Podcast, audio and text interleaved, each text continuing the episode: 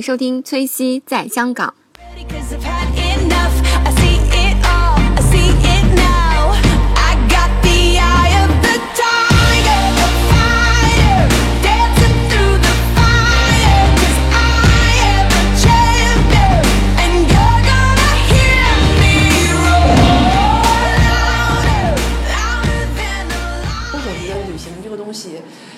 要多去看，多去感受，好就是要去更好的去认识这个世界，然后去看一下有不同的人、不同的文化、不同的宗教、不同的活活法、不同的食物，然后不同的天气，就是大家都是怎么样去克服的。对，然后别人在烦恼什么，然后你回来了以后就会发现，哎，这都不是事儿，真的都不是事儿。我们这期的主题上去了，啊 好深刻啊！这这这没有，我我还有这个感触，主要是因为我我在那个埃及去了那个撒哈拉沙漠嘛，然后我在那个沙漠的时候，就撒哈拉沙漠是是去哪个城市？就是的旁边。对我是在那个洪加达的旁边，然后在那个地方是有当地的司机，然后开着越野车，然后来酒店接的我们，然后大概开了两三个小时，在那个呃撒哈拉的去到撒哈拉的戈壁沙漠，然后在沙漠那当中就游览了一下，感受了一下撒哈拉的细沙，沙子真的是非常非常非常的细。然后最后又探访了当地的一个部落，这个可以等一下介绍一下。然后我就想说是是你头像现在那个吗？我两个头像小朋友行吗？啊，没有，那个小那两个小朋友是在开罗遇到他们的，他们挺有意思的。在撒哈拉的时候就，因为我呢是三毛的大 fans，所以说三毛的书我都看过。然后他之前就是在沙漠生活了很长一段时间嘛。那沙漠这个地方又真的是很有限，就是它很多资源呐、水呀、然后那些就是物资都非常的有限。所以说你在一个很有限的地方。因为呃，之前看三毛的书，你会发现他就是一个很有创意的人，他就会做一些可能是手工啊，有很多想法呀，然后去跟这样的现实的条件去做一些对抗，嗯，就是非常感染我。然后到那个地方了以后，我记得我当时有发一个朋友圈，然后我就说，哎，就是到撒哈拉沙漠，然后带着心中这么多年积累的对这对这个地方的向往。来自一些神话的，然后一些传说的，然后喜欢的这个三毛的作家的，然后这一刻站在这里，就真的是坐了十几个小时的飞机，十几个小时的汽车，就带来了世界的这头，然后真的是你放眼望去是绵延的细沙，除了沙跟天空两个颜色，什么都没有。然后你就会觉得自己是特别特别的渺小，你不会去想到关于工作、生活那些很细枝末节的事情，你会想到的是你跟这个世界真正的连接是什么，然后就会觉得一切都很不真实，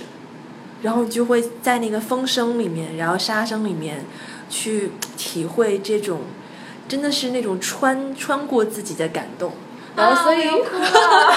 所以因为因为我我对这个是很有，就是可能是之前就是我说家里面可能会看很多这样的电影啊，如目染的，然后会看很多三毛的书，所以在那一刻，然后整个埃及的行程是很疲惫的，然后当地人带你去到一个那样的地方，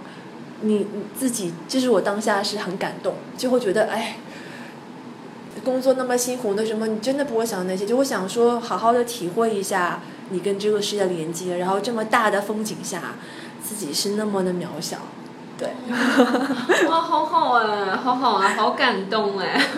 然后之后又去到了那个沙漠里面，开到了往里面一点，有探访了当地的一个，它是一个叫做氏族部落为单位的，在沙漠的。旷野里面生活的一个游牧民族叫做贝都因人，那这个贝都因呢，在阿拉伯语里面的意思是只是说在居住在沙漠的人，嗯，他们大部分呢是逐水草而居，然后一般住的都是那种可以迁移的帐篷，然后会养骆驼呀、养羊啊、狩猎跟掠夺是他们的一些。怎么说共同共同爱好跟主要的职业。哦然后我们拜访的那个部落呢，是大概整个那个部落只有十几个人，然后男人们都在外面工作，然后那个里面就只有女人跟小孩儿，他们从出生到就是呃就是离开这个世界，一生都不会在这个世界做任何的登记跟身份的证明，一辈子也不会离开部落，然后他们也不需要货币。到那边以后，你会发现我我们也很想要示好啊，想给他们就是钱什么，但他们不要，他们只会想要一些食物跟糖果。如果你给他们，他们会非常非常的开心。而且非常的简单知足，然后我记得我当时就有带那个饼给那个小朋友，就给了给了他，他是一对姐弟俩，我给了他们一人一个，然后想给他们第二个的时候呢，他们就，呃，那两个姐弟俩是是出生了以后是不能讲话的，就是是呃聋哑人士，哦。他们就指着自己手里的东西就说，哎，我们不要了，就是说已经有了就不需要了。哦，就了。然后你就会觉得，哎呀，就是很，就是真的是很感感动你，就是很很纯洁那种感觉。对，就是没有欲望的，他就会觉得他够了，然后非常的简单知足。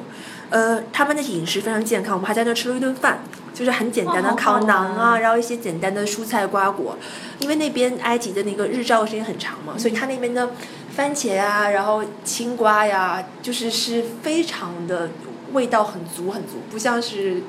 国内的一些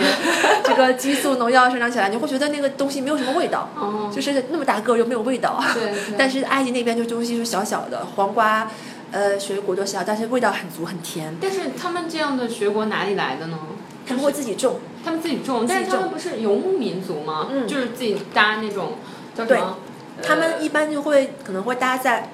附近有点水源，嗯所以他因为我们当时去看到那个地方是看不到水源，他然后那个。当地那个向导说，要翻过了两座山就有水源，他们在另外那个地方是种的，然后所以他们都是自己自给自足，然后自己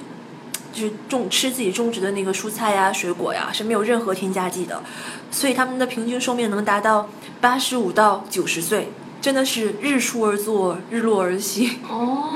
好对好玩。，所以就还蛮有冲击力的。那他们是住在住在帐篷帐篷里面很简单的帐篷，就是那种动物是动物皮搭的那种吗？呃，草就是是草，呃，顶是草，然后里面地面也是草，就是最简单的房子，真的是什么都没有，嗯但是他们那样就是沙漠里会不会有一些，比如说会有动物，所以对啊对攻击性的会有动物，会有狼啊什么的，然后还有一些狐狸，然后他们晚上会，因为他们一般是会在那个几几座山包围的一个平地，然后去搭帐篷，然后来选择居住的环境。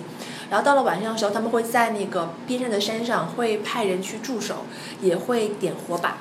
就是就是你看电影中最原始的方式，然后你会觉得、哦哇，你在他们的生活里面，然后觉得特别不可思议。那你会不会害怕、啊？就比如说，因为他们也会靠掠夺生活嘛。哎，我跟你说，当时在在那边的时候，害怕是害怕什么呢？是因为他们那边呢有几只骆驼，当中有一只小骆驼，就很小，我第一次看到很小的骆驼，生病了，没有那个我们是。我们是那个拿那个烤馕去喂骆驼，想跟骆驼互动，然后那个骆驼并没有绑起来，那个小骆驼特别的活泼，就真的是追着我们满部落跑，真的是在后面就特别搞笑。那个我是有视频的，真的是就是大家就是在尖叫，哦那个骆驼在后面在是骆驼赶人，你知道吗？特别好笑。那就把那个东西给他好给了他也追我们跑，然后我就在满部落这样的跑 然后后来那个当地那个就他们那个部落的人也是在追骆驼，就他们一直笑到 笑到前仰，就好不行了，特别好玩。对，而且我我真的觉得骆驼呀。就是埃及那样的环境会锻炼人有这样的怎么说呢？骆驼也有这样的体质，人有这样的体质。我发现他们当地人是在外面不怎么喝水的，哦然后我真的是受不了，因为它太太干了热太干了。我基本上就是可能是我们就坐坐那个巴士嘛，然后你下车就到一个景点一个小时，一个景点一个小时。我上去以后可以喝一整瓶的水都不用去酒店，因为整个人是一个很脱水的状态。但是我发现当地的人向导什么的，他一直在跟你讲东西，然后他们也很少喝水的，就是我觉得他们已经练出了跟骆驼一样的本领。就是就是习惯了，适应了那种对，然后我我而且我回到香港来了以后，发现整个人变得特别能吃。是吗？就是好像在那边已经就是小累的对，然后一在那边也很能吃，但你每天都会消耗嘛，然后回来了以后那个状态就还保持了一段时间。然后后来呢？后来你们有在没有在那边过夜吧？没有，就是从那个部落出来了以后，就还是坐他们那个越野车，呃，晚上在戈壁开，然后打远光灯，然后听着那个司机放那种阿拉伯的音乐，这个音乐到时候我要发给崔西，就是特别搞笑，因为他因为他放那个歌呢，我不知道大家有没有看过马达加斯加那个动画片，它里面不有首歌叫什么 I love to move it move it，就那个很多东西唱的嘛。他有首歌就这样的，然后那个司机呢就问我说：“你知不知道这首歌？这首歌是阿拉伯语跟英文一起的。”我说：“这首歌我刚好，因为他放了很多歌我都不懂唱，是阿拉伯语的嘛。然后这首歌我会唱，只是只会唱那个副歌的地方，啊，一直在重复放这首歌。然后所以整个那个路程就听这首歌是最多的。然后之后因为在红海住了一个当地的就是最好的那个五星的酒店，它是一个 resort，那个 resort 是我住过最大的最大的 resort。之前住了住了一个很好看的，应该大家会知道是在马来西亚的呃。亚比就是沙巴那个地方，它有一个香格里拉的 resort 嘛，然后那个地方很漂亮，那个日落是说什么世界排名前十的，那个是有个叫做呃香格里拉丹绒那个 resort，但是这个是比那个还要大，就毫不夸张的说，洪家达这个 resort 呢，我是从门口走到我我的那个房间，因为我刚好我的房间是在最里面那个位置，十分钟，然后它有一片海滩，就是就是红海那个海滩，就是很舒服，然后我在那个地方还遇到了一个。小小邂逅不是帅哥，是一个小邂逅，就是我在那边自己游荡嘛，然后想去买一些手信回来给大家，然后那边就卖，然后就买去去一些店，然后当时有一间店呢，就是因为我在另外他们一个政府的店已经买了一些香精了，他那店刚好是卖香精的，我就没想买什么。呃，有香料，香精是那种，就是它就是，呃，大家可能可能不知道，很多 Chanel 啊、兰兰蔻那些香水的那个，呃，香水呢，它是由香精再加一些可能橄榄油啊或者一些其他东西混而成的。那香精是香水的一个 base，那基本这些大牌的那个香精都是在埃及去采集的，是在埃及是购买的，所以埃及的香精是最纯最好的，它有很多的。呃，用一些花瓣去做的，然后所以非常非常的好，所以很多人去那边买手信、买纪念品或想要买香精，然后刚好我进那间店，他们是卖香精的，但我已经买过了，就有点盛情难却，然后我就婉拒就没有买。然后那个当地的人呢非常热情，他就送我一个手链，那枕头上有一个石头，你就不要这样嘛，我们这个是两国这个友好的那个什么是吧？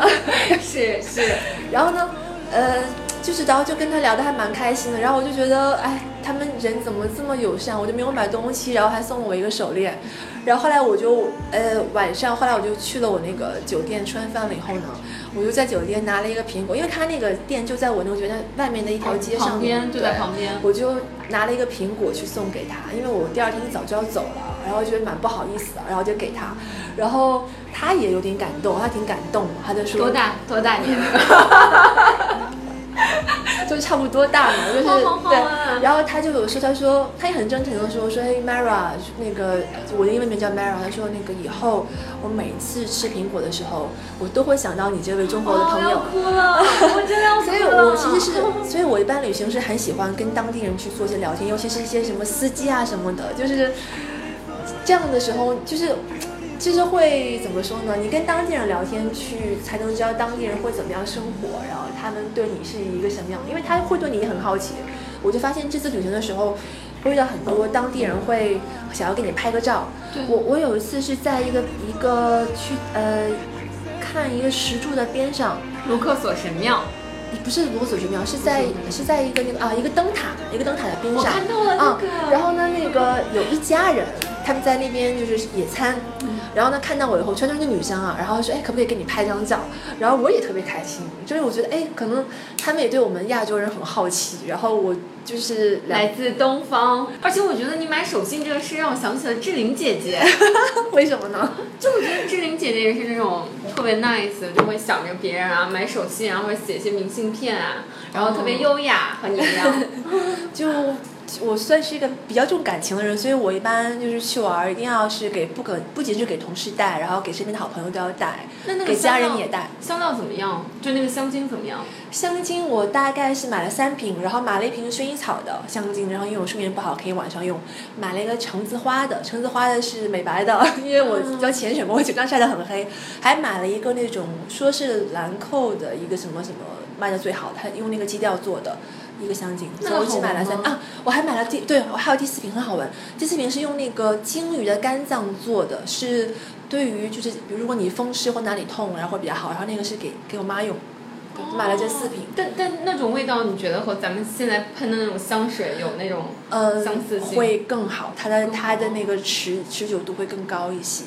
就非常的好闻。哎好好然后其实香精呢是也是那个埃及的一些就是法老啊，他们陪葬的时候是一定会有的东西之一，因为呃香精这个东这个东西很有意思，就是它是不会挥发的，你哪怕把那个瓶子打开，它是一点都不会挥发的，因为它是一个它是油嘛，它是完全不会挥发的。但是我们能闻闻到它的味道你要很近的闻才能闻得到，哦要很近的离它闻，不然就算摆在你的你的面前你闻也不会闻得到。除非你把它就是涂开，和那个用热度把它涂开哦在你的身体上面，它会挥发嘛。哦它一旦有温度会挥发就会闻得到，但如果你打开这样闻的话，都闻不太到的。啊所以就是埃及这个地方，因为埃及中国是有五千年的文明历史嘛，埃及是七千年，比中国还多多两千年。它真的是有很多，无论是文化呀，然后这样的一些发明啊、天文啊，包括金字塔这样的，就是有很多至今还解不开的谜，会让你很想去探寻。然后，尤其是我印象当中啊，以前就看那个《The Mummy》系列电影，最近 Tom Cruise 不是也拍了一个新系列嘛？哦，我还没看呢，嗯，好看吗？嗯，怎么说呢？最新的这个呢，我觉得画面呢制作很好，但是情节呢有略单薄，就跟之前的相比，我觉得有点单薄，有点可惜。但是它的画面感还是蛮好，大家可以去试试看。但之前当看一些这样的埃及电影的时候，或者 Mummies 的时候，呃，有些地方看不明白。但这次去了埃及旅行之后，就会看明白很多。譬如说，有一个镜头就是里面我忘了那两个人叫什么名字啊，就那个那个光头那个祭司，他要复活他的爱人嘛。然后呢，他的爱人呢，就是从因为埃及人是相信人是死后是人是有永生的，然后呢，所以呢，他们会为什么要把人变成木乃伊？是因为他觉得人死后呢，这个灵魂呢会变成一只鸟。由尼罗河的西岸飞飞向东岸，然后再飞回来找它的主人。所以呢，你会发现在那个埃及的一些呃石棺，它会为什么那个石棺上面会有那个人的像，或者石棺外面会有些写一些文字，就是为了让这个鸟呢可以找到它的主人，可以复活，这样它可以在阴间得到永生。所以呢，就为什么你会看到很多埃及电影里面是有鸟的形状。然后是鸟来化身化身为灵魂去附到这个人的身上，嗯，这是一个。然后第二就是，呃，就是为什么他们要做木乃伊？就是我刚刚讲的永生。然后第三就是一些文字啊，就是或是会有一些甲虫啊，就是你会去完埃及以后会对于一些解开你的很多谜团。甲虫是什么？就是嗯，甲虫算是守卫死者的一个，它的一个食物吧。所以其实我当时有去到一个叫做帝王谷，然后那边就埋葬了埃及的六十二个法老，然后我们就有进去看，那个也都是已经是有几千年历史的那些壁画文字，它就有很多甲虫。因为大家看木乃伊过来的时候，会发现里面怎么有那么多甲虫，然后或者是一一打开坟墓，为什么会有那么多甲虫？然后就是这个原因。就是给那个守护法老的人的那些勇士吃的东西。呃，有有几个意思，有一个就是说它是给他们的一个食物，有一个是就是是一一种保护，因为甲虫在埃及那边是一个比较有地位的昆虫，还蛮有意思的。哦，有地位是因为它的它的功我也不晓得因为其实哦其实那个虫有象征意义的。对，其实那个虫呢，在我们这边学名是叫做屎壳郎，就大家会觉得这个虫哦，是那个啊。很不招待见，但是其实，在埃及的里面，你它的很多那个壁画，反正把这个虫画的很大，蛮受人尊敬的，就是会在墓你在坟墓坟墓里面，然后很多地方能看到这个熊的这个虫子的那个象形的那个雕刻，对，就是好神奇啊！对，你就去完埃及会解开很多的谜团，然后你在在看电影的时候就就我这个就忽然明白了，然大悟，对。哦哇，好好玩啊！然后我们下面讲一下一个海边海边的城市亚历山大。我觉得就是亚历山大，我是看那个图片，嗯就网上的图片，我觉得很漂亮。嗯，因为它临着海嘛，然后再加上那种就那种绿色的植物，然后还有一些建筑，然后我就觉得特别有那种埃及的那种那种风格，然后而且觉得就是感觉那个水在这种沙漠地区也是不可多得的。对，那个亚历山大，它是埃及的一个第二大的城市，是我到埃及就是落脚的第一个地方，所以当时的感觉也还蛮深刻的。呃，我在亚历山大大概去了几个地方，一个是叫做庞贝石柱。那个庞贝石柱呢，它就是一埃及亚历山大城的一个城徽，它是一个大概高有二十七米的一个粉红色一个花岗岩的石柱。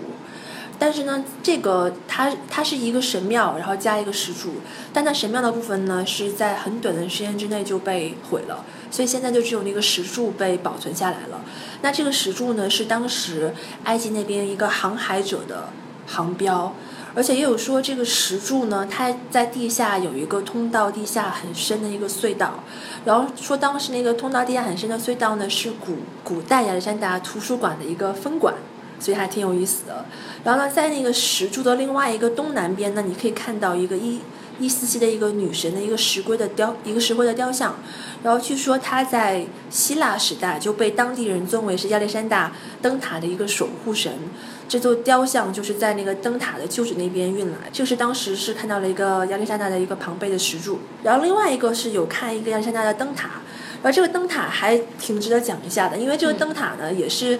航海者的一个怎么讲桅杆吧，路路标那种。对，但这个灯塔其实现在它已经被毁掉了。毁掉了以后呢，当时呃也是一个法老，他就把这个灯塔毁掉的石头呢，在旁边建了一个城堡。所以呢，我们去看到的时候呢，是一个城堡，那个灯塔已经不在了。嗯，它是沉入海底了，是吗？对对，他就它是把当中的一些石头，然后搬搬去做了一个灯塔。他这个想法也挺有意思的。就你刚刚说你和那个呃，就一家人拍照，对，就在就在那个边边上拍的，对。然后之后还去了一个是叫做亚历山大图书馆，它这个建筑我觉得非常的瑰丽，很漂亮。它呃，但是我们现在看到那个亚历山大图书馆是新建的，说当时它好像是征集了很多就是这个世界上很著名的那些设计师的设计稿，然后最后投稿才建到了现在的这个。图书馆，就它现在是重建的，对它重建，它是在一九七四年的时候重建的，它也是旁边就是海滨大道，对，非常的非常的好看。我刚刚说的有一个那个 Montaza Garden，它就是一个叫做埃及的夏宫，它也是当时一任就是叫做当中一个国王的一个行宫，然后这个这个非常非常的漂亮，当时我在那边拍了好多照片，感觉好像就是在一个油画了一样，太美了。它这个蒙塔扎宫呢，当中会你会发现会频繁的出现一个叫做 F 的一个字母，无论是在建筑上还是在很多那个小的那个标志上面，会是一个 F 的字母，是因为呢，呃，当时有一个报喜人告诉这个国王说 F 是他的一个幸运的字母，所以呢，他就会在这个建筑当中体现了很多 F 的字样，然后呢，后来这个王室的子孙的名字都有以 F 来开头的，然后很有意思的是呢，他这个宫殿呢。还有一个地下通道，是说当时这个国王呢，他还蛮好色的，所以呢会经常用这个宫殿去把一些美女从地下城外然后运过来，然后到这个宫殿里面给他享用。对，然后整个这个蒙塔加宫呢是一个有佛罗伦萨风格的一个园林建筑的，它现在还都不对外开放，只有在那个穆巴拉克在会晤国外首脑的时候才使用。所以我们去的时候，那个宫殿大门，我们只是在外面看一看，在里面那个宫殿里面是进不去的。